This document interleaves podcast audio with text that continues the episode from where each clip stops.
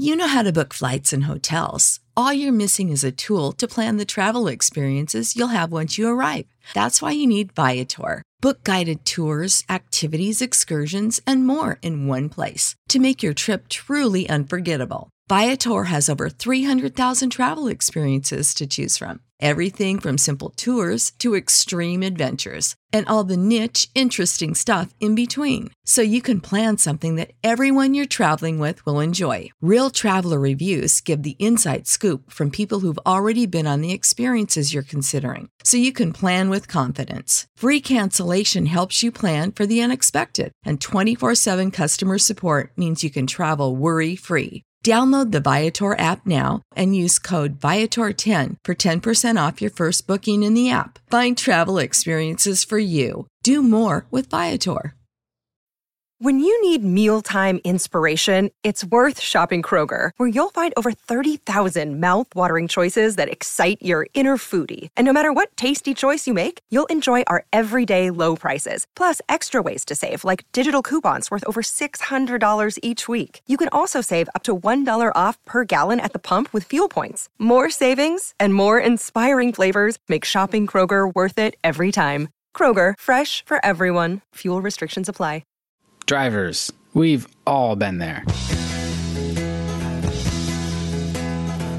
Music is up, the road is clear, or you're finding gaps through all the slow moving piles. So your momentum is up. So is your mood. The sun may even be shining at just the right angle. Minimal solar glare here. And then Bam. Sometimes you know, you crest a hill and there's an idling cruiser just waiting to make a kill. In other cases, the blue lights wind up in your mirror from out of nowhere. I once came steaming up on a speed trap at such an obviously guilty rate of speed that the state trooper started walking toward my car, pointing me to the shoulder in the lane of travel. I personally have a lot of feelings about speed enforcement, but we're not going to talk much about them. I'm Dan Roth, and this is a special edition of the Wheel Bearings podcast. I'm talking with John Dandro and Randy Bader from Radenso Radar. But before I get to the interview, let me set the stage. For decades, if you had your emotions stirred by speed trap experiences, your recourse was to get a radar detector. And for decades, detectors have been about the same. At its core, a radar detector has been a precisely tuned radio looking for energy in the frequency bands that speed detection systems use. It's been a cat and mouse game. As detection improved, the companies making speed enforcement tools also got more clever. They added different frequencies out of the range of current detectors on the market, and they created instant on gear that is harder to sniff out, and laser is quite a bit harder to detect. All of those moves give speed enforcement an edge until the detection industry catches up. The first radar detectors weren't that sensitive or very smart. And it's still common to have a city mode to reduce false alerts from automatic doors, road signs that display your speed, and other stray radio interference. But electronic components keep shrinking, costs keep dropping, and new technologies such as GPS and phone app integration have made the latest radar detectors smarter than ever but you can only cut so many facets in any single diamond. The pace of innovation seemed to have slowed to a trickle when I recently gathered a bunch of detectors together for a test. I had units from Uniden, Whistler, Motorola, but I couldn't get a Valentine 1, which has been the benchmark for many years. Uh, I also had my first contact with Radenso. They're a pretty new brand I hadn't heard of, and the performance of their detectors was impressive. Radenso makes a few models. The cheapest is under 300 bucks. The winner of my test was a long range Uniden model with a fancy multicolored display. It had arrows and a hefty price tag that was closer to $1,000 than it was away from it. But the Radenso stuff managed nearly identical performance with a few less features and a much better value. So that's what started me paying attention to this newish player in a stagnant industry. At CES in November of 2019, Radenso introduced a new kind of detection technology that fundamentally changes how it's done. They're using an artificial intelligence platform they're calling Ray, and it's expensive now, but this approach is born out of the reality of 2019, not 1973. So, simply put, there's more computing power available for less money than ever before. So instead of making another carefully tuned but ultimately dumb box, Radenso has created an artificial intelligence platform to protect you from the revenue people. At its core, it starts with a horn, an RF collector. Essentially, that's an antenna designed and optimized for the high frequency radiation that speed systems use. So far, same as it ever was. But then all the power is in the software. The first step is a software defined radio that scans a broad spectrum all at once, and then a Linux computer is on board to sort it out. The AI is looking for particular signal signatures. Every unit has a telltale fingerprint, and that's just physics. So, every radar gun, every laser gun, every detection technology, if you train the AI, it's going to know what it is. So, instead of energy detected, lighting up a light and beeping a buzzer, Radenso's AI can tell you which brand and model it has found.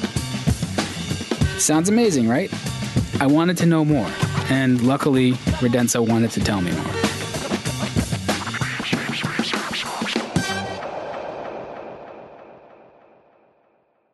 I'm here with uh, John Dandro and Randy Bader from Radenso Radar. If you guys are radar detector people, you're you're car people too. I hope, right? Uh, please tell, tell me your car people.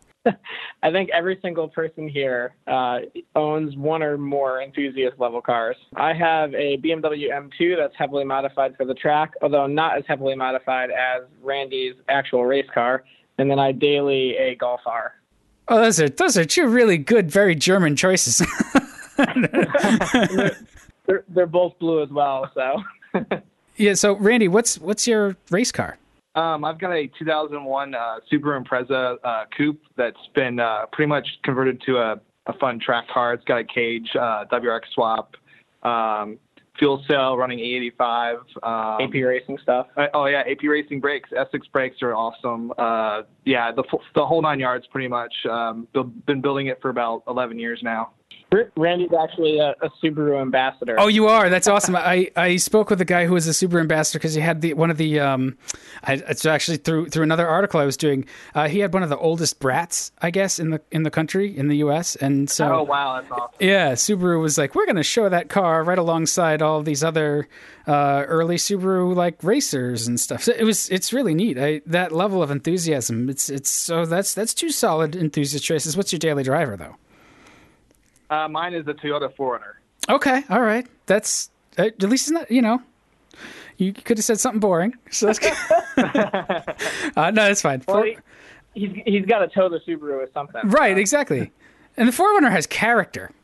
So let's let's get through it uh, too. So, what's your background? I guess before radar detectors, or did you always kind of um, but and I guess more specifically for John, because I, I, I, saw some videos of you out at SEMA introducing the, the latest and greatest uh, your AI based tech, which looks really really fascinating, and we'll get to that.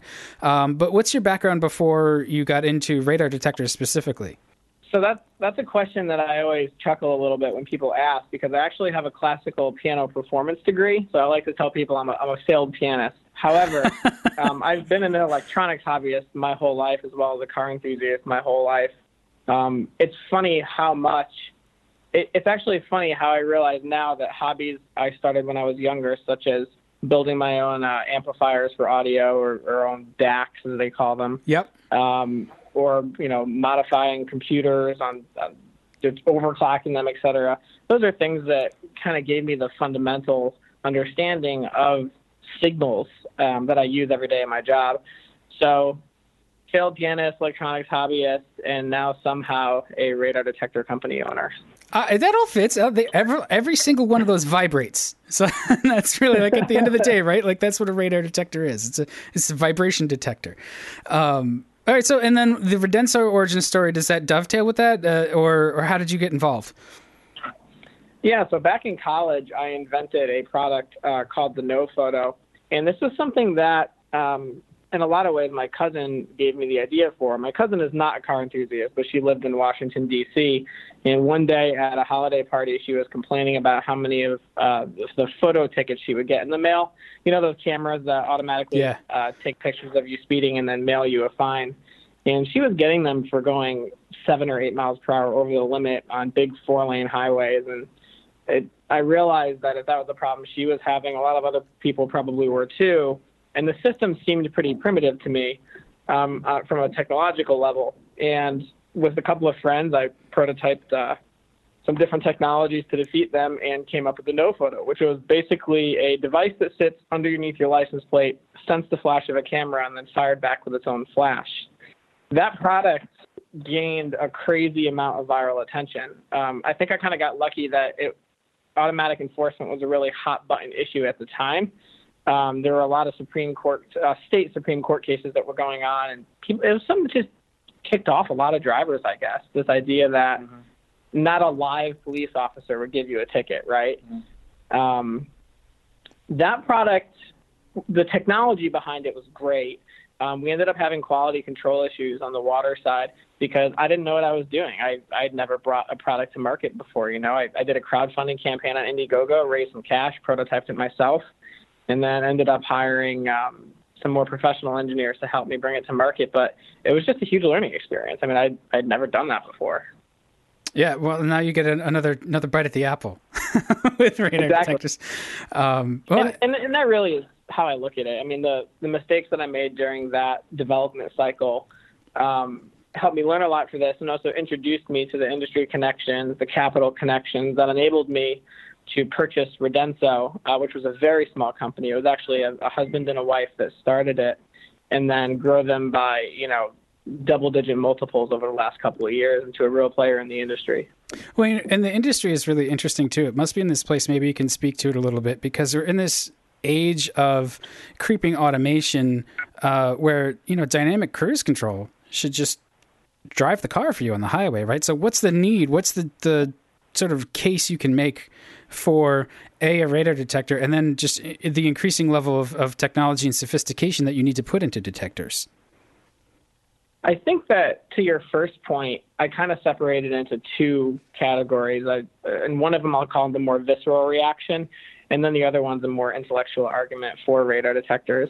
From a visceral standpoint, I think one of the things that's not unique to Americans, but is, is kind of, uh, I guess, we focus on sometimes, is we just don't like being told what to do necessarily, uh, especially sure. if, if we can't we can't really see why it makes sense, right? Obviously, there's there's certain laws in society that nobody has a problem with. Don't don't murder people, you know, that that's obvious. But when it comes down to you know you're a felon for going 21 miles per hour over the speed limit in some states, but not 19. Uh, I think people look at that and say, "Why? This is ridiculous." You know, this might be a money grab, or there's some other ulterior motives, and people like independence, and radar detectors are a tool that help people um, enjoy driving more and kind of speak to that that visceralness of freedom. Uh, from an intellectual standpoint, one of the things that got me interested in it was really learning the history of speed limits in the United States. And it's really interesting how a lot of it ties back to the gas crisis a couple of decades ago. That's when a lot of the national speed limits were first put into place. A lot of states didn't even have speed limits. Um, Montana was one of them. And it's interesting to see how a lot of them were not based on safety, uh, like we all assume they were, but were really kind of forced by the federal government um, by threatening to withhold transportation funding. It was really fascinating, and I'm not going to go into all the boring details here, but I think when you look at how something came about, um, sometimes it gives you more clarity on on where things currently stand. Why a unitasker in the age of smartphones too? Like, there's apps that go along with some of the the radar detectors, um, but isn't there a way where you could do this with crowdsourcing, like Waze or some other app? Of, of you know, do you still need to have something like another physical device that you stick in the windshield, you know, next to your E-ZPass or whatever? It, you know, it seems almost ar- archaic to some folks that you know I've got to buy this thing that only does one thing. Uh, so I, I, guess you know, sort of back out from that too. Can you can you give us a a, a solid explanation for that? Why there's a unitasker? Yeah. So I actually agree with you that I also feel it's archaic that we have to buy, buy a device that does one thing. But there is also a reason that we still must buy a device in the first place. uh, things like Waze are an awesome tool. I mean, Randy, you use Waze all the time, right? I do, but it's just something you can't use by itself because exactly. you can be driving one day and there's uh, a somewhat rural areas. yeah, uh, like police are actually moving, so uh, you know it only works well if the police are stationary, and then the police do not sit there for very long, and then you also have people that actually will mark police. And they actually mean it for the wrong side of the road, so you're slowing down. It's just it's it's a layer of protection and I would always recommend using one in addition to a radar detector, but you can't rely on it in all situations. Now, the reason that you still do need a physical device is simply because of the frequency that police radar is transmitted on. Um, police radar is mostly in Ka and K bands, although there is some X band still around. And just due to those frequencies, the size of the antennas that you need to correctly pick them up um, are a significant portion of the size of the phone themselves.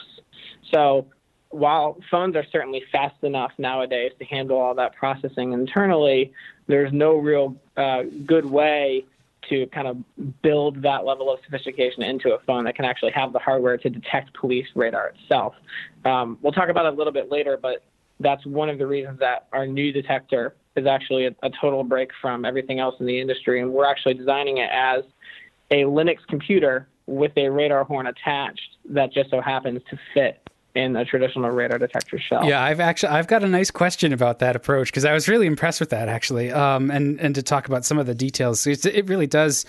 It's a completely different way of of sort of sensing um, what's out there, uh, and you know. What's the challenge of, of you know packaging this thing, um, and then cars are surrounded by uh, and not the, not your new one, just the, like your your existing detectors um, uh, of you've got this very sensitive device. It's looking for all kinds of radio frequency, and it's bombarded by just the cars around it too, right? Like I had, um, I did a detector test, and I think it was it was another brand, and the laser headlights in the BMW I was driving that week tortured it. I couldn't run the headlights with the detector on. It would just pick them up for some reason, or, or it just yep. something about it just freaked it out. And and so, like, how how do you how do you deal with that? So that's kind of a more profound question, even. So when I was raising capital, uh, which I knew we needed to invest in Terradenso, I talked to a lot of investors, and it was interesting because they all kind of pigeonhole a lot of them pigeonholed me as a product guy in almost a negative way. Uh, they say, "Oh, you're too much of a product guy. You're too much of a product guy. The radar detector industry is dying. Well, you know, I'm not going to invest capital there." And it always struck me odd that people would would say product guy in a negative way uh, for being wanting to focus focusing so much on the quality of the product. And I think that this industry is mature not because people don't want radar detectors, but because of the problems that you just brought up. They're mature because the products don't solve the need for the drivers or the customers like they did 20 years ago. 20 years ago, radar detectors were a huge industry, but there was also no false uh, false alerts coming from these vehicle safety systems in cars. it started with the traffic sensors all over the highways. Yes. And then it spread to all the blind spot monitoring systems. Radar radar cruise control. Now a lot of the drones, the traffic drones, use modulated radar signals for statistics. This stuff is is growing, and you know this radar pollution is everywhere. So as you said, these devices, which haven't really changed in, in just 20 years due to the anti-competitive nature of the industry, they're running 50 megahertz processors to, to try to do all their processing. It's I don't know how how technical. Um, I don't want to go too technical, but there's more power in a Fitbit than there is in every radar detector on the market. And that seems crazy to me in the day and age when these things are selling for six hundred dollars all the way up to you know three or four thousand dollars for a custom installed system. So when we started this product project I wanted to make sure that we took a completely clean slate approach and try to solve the problem from an ideal standpoint instead of just saying, okay, here's the traditional processors, here's the traditional form factor, let's just make a slightly better version of our competitors. We said, no, clean slate design, we define the problem space first and then optimize the hardware to solve that problem. And I think that's what led us to having such a different platform than everybody else and using artificial intelligence. Yeah, well, that's that's fascinating. But you know, let me let me touch on the the comment though about uh, the industry dying. Randy, you you handle the marketing side of of things, and the is it dying or is it really like is it more of like the industry is is sort of strangled by a lot of big players that aren't really doing much. They've they've got that mature technology and they're not really innovating too much unless they're pushed. Yeah, I feel like um, I mean we still have people out there that think they actually think radar detectors are illegal. There's a lot of people just that are actually just not, you know, they don't have the knowledge of how radar detectors work.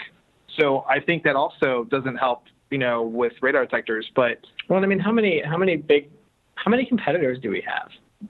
Two, three? There's two or three and, competitors in the industry, and two of them yeah. came from the same company originally, right? Yep. Mm-hmm. So I mean, I guess to his point, there's it's kind of been a situation where there was only two or three players involved, and they were both just kind of printing money. And if you don't have a lot of competition, then you don't have to spend a lot of money to I mean to innovate when yeah it's just it's just how Uber came about. That they're cranking know. out profitable products. Yeah. Even if they're not ideal, there's no competition, and yeah. people are stuck with them. Mm-hmm. So yeah, I mean, what's what's your what's your sales pitch when you're trying to um, when you're trying to explain to your mom but well, she probably already knows, but like, like but, but like what you do and, and why the things that you make are uh, still relevant and still um, useful and not illegal. The only I think the only place where you can't use them is DC right now. Correct. Yeah, in Virginia. Yeah, and Virginia and military bases. But you know, the one thing I get a lot of people saying is, "Why well, I drive a Prius? Why do I need a radar detector?" And you know, our detectors will still alert you of red light cameras, speed cameras, and not only that, but there are times where you're going to be speeding and you don't even know what the speed limit is, and somewhere you might not be familiar with, and it might just be a, a ability to like, okay, maybe I should check my speed, and then sure enough, you look down, you slow down just in case, and then a cop's approaching.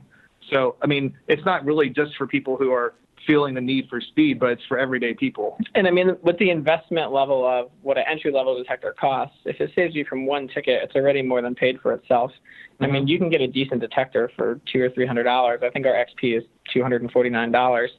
Is it the most advanced in the world? No. But is it going to save you from a ticket? Even if it does once over a five or six year period, you're you're way ahead financially. Mm-hmm.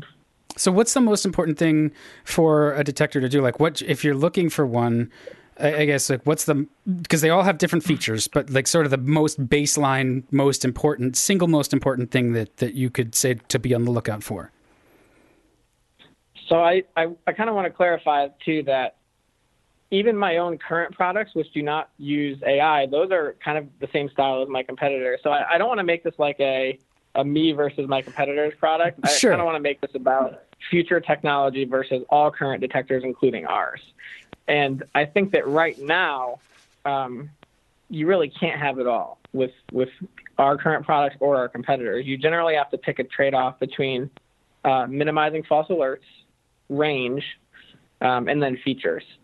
Uh, I would say right now for me, I'm just looking for a really good mixture between enough range to always protect me, even in tough terrain, which is defined as hills, things that could block the radar signal, but also good enough false alert filtering where it doesn't drive me crazy. And I think there's a couple of detectors out there nowadays, uh, both for me and my competitors, that satisfy that.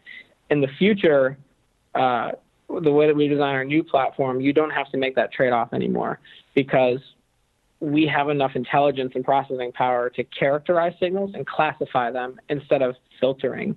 And what I mean by that is if you look at an iPhone and the Android lying on a table next to each other, you'll be able to visually say, oh, that's an iPhone and that's the new Pixel 4, right? You, you just, you know, you've seen pictures your, yourself, you've seen them online, you might have handled them. Visually, it's obvious to you. That's how our new detector will look at radar. The way the current detectors look at radar is if you looked at the uh, Pixel 4 and an iPhone on a table, and instead of just knowing which one it is, you tried to say, are they both rectangles? Are they both plastic? Are they both Do they have a, a dark screen or they have a color screen? And you're making all these algorithms to try to tell the difference between them, but at the end of the day, they look so similar, you might get them wrong half the time. Um, I think that's an interesting point to make about how the AI can just look at a signal and tell what it is instead of trying to filter it based on arbitrary criteria. Yeah, well, let's talk about that a little bit. You know, I did find even as as I was testing, you know, the the range was super important, and that that limiting the false alarms um, was sort of the flip side of that. Like, yeah, you want something very sensitive, but you also want it to be smart enough to not go off every time you pass, uh, you know, a grocery store or something. And and some of the the traditional detectors.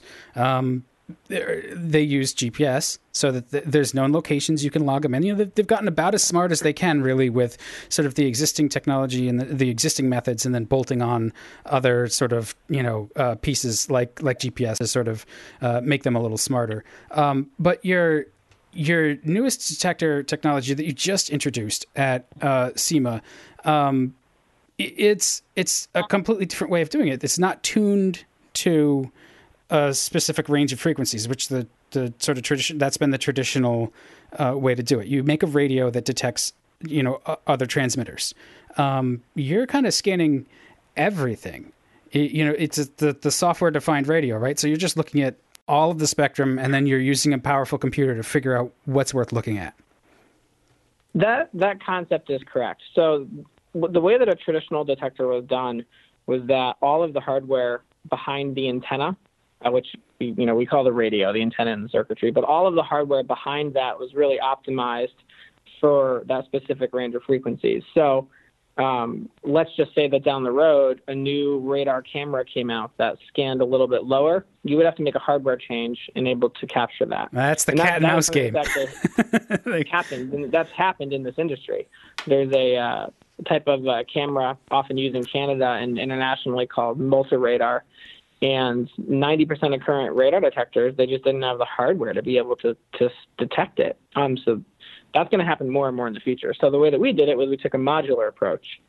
So we have uh, basically two different black boxes. One is the software defined radio and that's our that's our linux computer and then the other one is the antenna module. And these are actually even though they're inside one box there's actually a connector in between them. So this our hardware, that Linux computer can analyze any signal. It doesn't matter what it is. Our AI can receive signals from satellites and demodulate them. It can re- it can tell if it's a, a, blind spot system, or it can do VHF. It can any type it's, of radio signal. It doesn't care. It's like SETI. The antenna, exactly. The the antenna. Um, you could just put whatever module that we need on there as a manufacturer, and we've built the hardware so we can overscan a ridiculous range. So with our current, uh, our new detector is going to be called uh, Theia. The antenna that we're shipping with Theia will capture all radar ranges, um, X-band, K-band, Ka-band, multi-radar, every type of international camera. But that one isn't tuned specifically to like satellite signals, for example. But if we ever wanted to, we could just pop a different module on there and we wouldn't have to change any of our software code.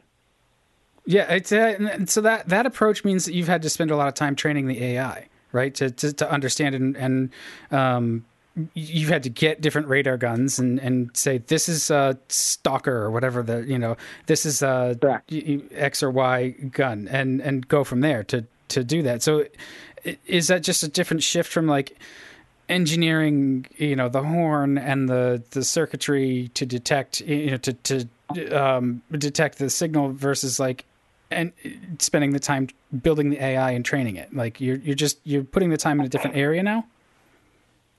Yeah. So the, from a software perspective, the only thing that our AI, uh, which we're branding Ray, stands for Radenso AI.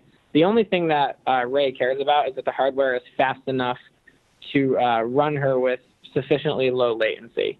And this is really cool because we've been able to use production code uh, for really a year and a half now during development because it's just Linux, right? It doesn't care. Just like Mac OS X runs on a variety of different laptop configurations, whether it's a 2012 Mac or a 2019 Mac, that's how the software we've built works as well. So we can run our, our production AI on a computer running Linux, like a full blown Dell laptop or something, um, or we can run it on the actual radar detector hardware, which is an ARM processor.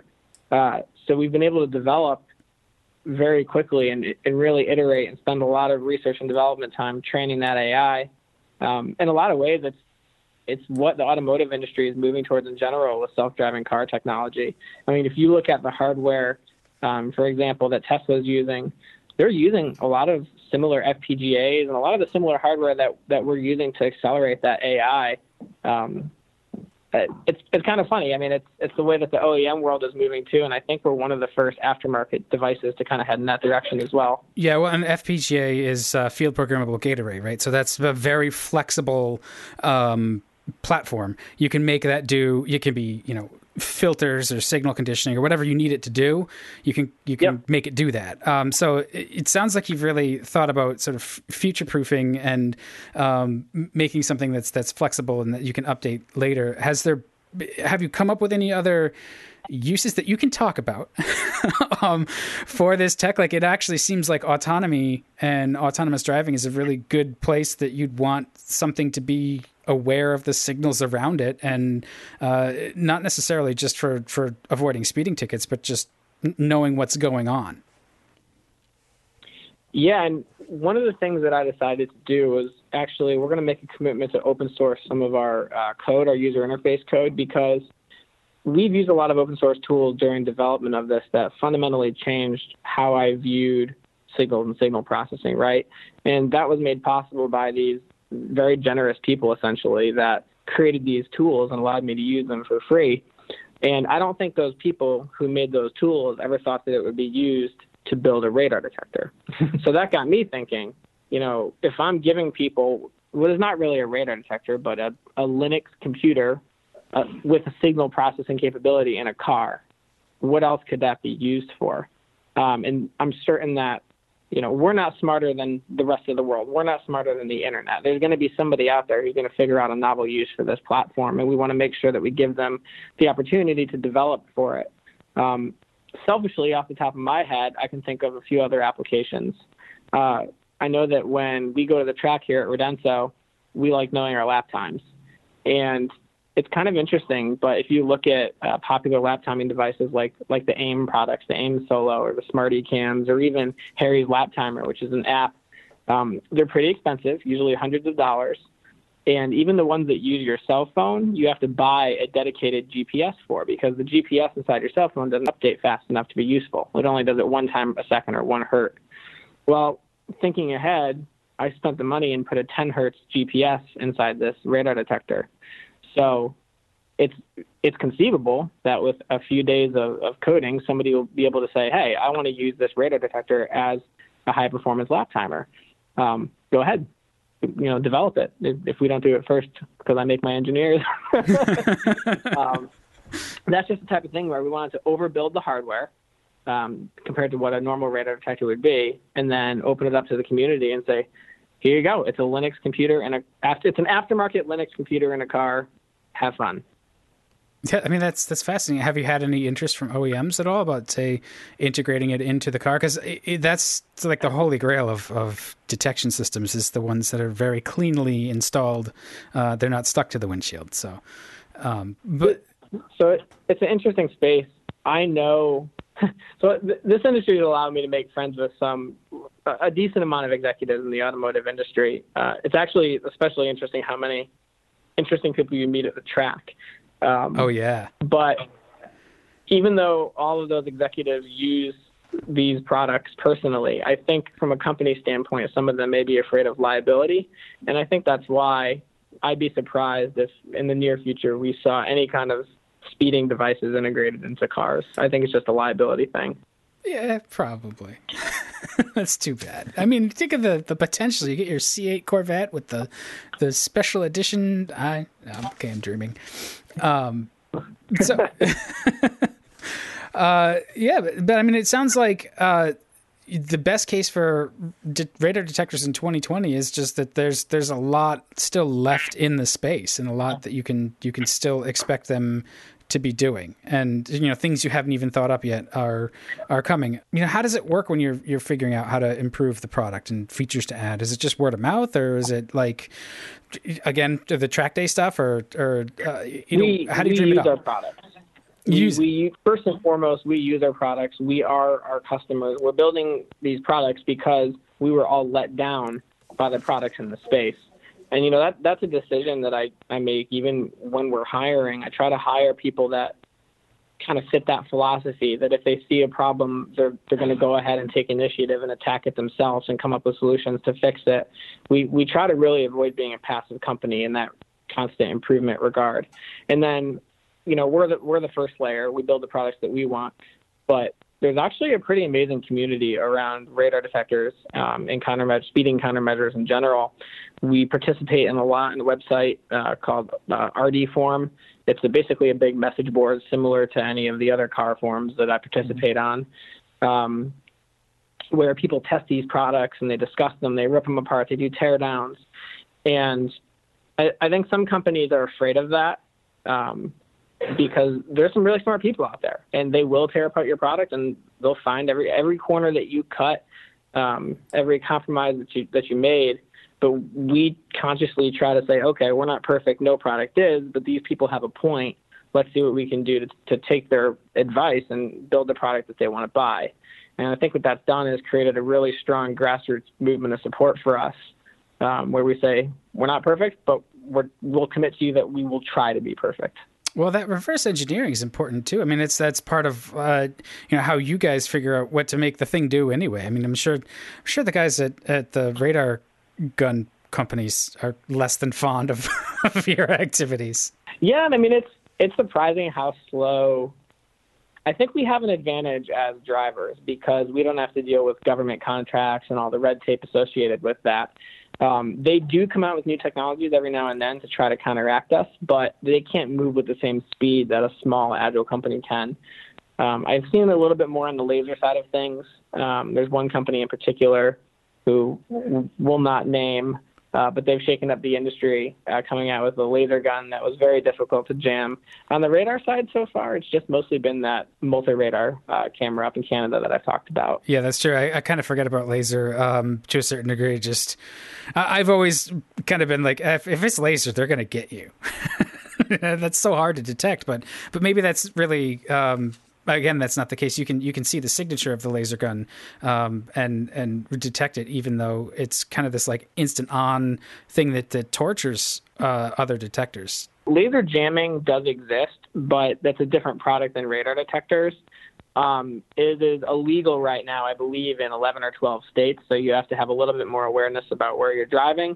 And the real downside, why it hasn't grown as much as radar, is the cost. I don't think there's an effective laser jammer on the market for less than a thousand dollars for front protection plus install, which is also typically a thousand dollar ordeal. So whereas you can get a decent radar detector for a few hundred dollars and it's legal everywhere except Virginia, uh, laser jamming you got to spend a few thousand dollars. So that's understandably a smaller market. Well, and if you're jamming laser, like are you essentially basically shooting laser back at laser to confuse it? it in a simplified way, you're absolutely right. Yeah. So that, that's just more expensive pieces. Anyway. Exactly. Yeah. And it has to be installed on the outside of your car, and there's there's rules about how to install them to make sure they're effective. There are some people that DIY it, but usually you have to go to an authorized dealer to get that done. I was surprisingly fascinated by it when I dug into the industry to write um, some reviews. Because uh, I, I, again, I thought that it was like, oh, it's just kind of like a stagnant market, but it's not actually. Yeah. Um, I, I kind of want to ask like what's what's next, but it's it is the beginning of 2020, and we just talked about what's next, so it's it's kind of a loaded question a lot of people make fun of me for saying this because they said you should never say anything bad about your own products. But I think we're kind of a weird company where we say, yeah, we believe our products are the best relative to everybody else's, but I think they all suck, including the ones that I currently sell. um, and I think that's really the answer to what's next. Is we're we're focused on taking this technology that we we've developed and we have prototypes here, but is, is in fairness not yet for sale. Uh, focusing on getting it through production, getting it out into the field, and then coming out with, with different models at different price points and have different features to make that technology available to as much people as possible. Because really, it goes back to the, the fundamental question that I said in the beginning: is the industry are, are sales slow in the industry because people don't like driving, or because the products aren't up to their standards? And I personally believe that it's the second. Uh, so if we fix that problem, I think you're going to see a lot more buzz about radar detectors. Uh, maybe, hopefully, not even just among driving enthusiasts, but among the population at large. I think it's the people who get tickets would prefer not yeah. to get tickets. and, and, I mean, re- really, all that a radar detector is is right now the trade-off is safety against ticket versus your annoyance level. And to be honest with you, with products nowadays, they're going to annoy you more times per month than you are going to get a ticket. And that's, in my opinion, is what has held back adoption of these things. Um, it's such a narrow demographic right now of customers that buy radar detectors, but that demographic is not the only demographic that gets speeding tickets. And the, the data that we have for that is mind blowing, where you look at all these other populations that are constantly getting speeding tickets. I'm, my cousin, I mean, she she's a young professional. She's a female. She is not a car enthusiast, and she was getting three or four of these tickets every couple months. Of course, she wants a radar detector, but when I loaned her one, it beeps all the time. She said, "I can't deal with this." But if you take away that problem, all of a sudden you've opened up the market to a lot more people. Right. Right. Well, it'll be fascinating to watch. Um, and for those of us that love to drive, uh, I I like having it. Um, and maybe with autonomous cars making things easier for the people who don't want to drive, there'll be more room for us to actually go and drive. That's that's my hope. I would love that. That'd be awesome. Um, all right. Well, so uh, John Dandro, Randy Bader from uh, Radenso, thank you for spending time with us on uh, wheel bearings, and uh, you know we'll look forward to the next developments from you folks. Thank you very much. I appreciate it.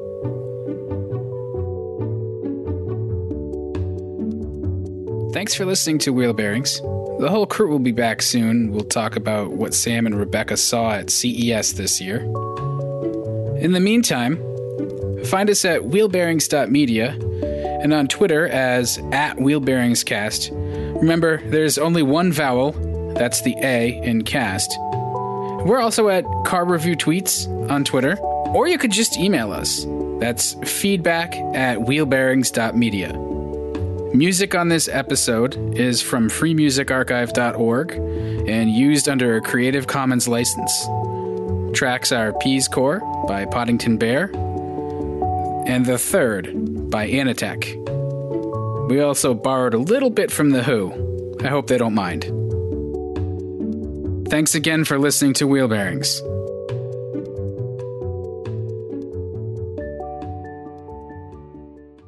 Support for this podcast and the following message come from Corient. Corient provides wealth management services centered around you. They focus on exceeding your expectations and simplifying your life. Corient has been helping high achievers just like you enjoy their lives more fully, preserve their wealth, and provide for the people, causes, and communities they care about. As one of the largest integrated fee only registered investment advisors in the U.S., Corient has deeply experienced teams in 23 strategic locations. Corient has extensive knowledge spanning the full spectrum of planning, investing, lending, and money management disciplines. Leverage Corient's exclusive network of experts to craft custom solutions designed to help you reach your financial goals, no matter how complex they may be. Real wealth requires real solutions. For more information, connect with a wealth advisor today at corient.com. That's C O R I E N T.com. Corient.com.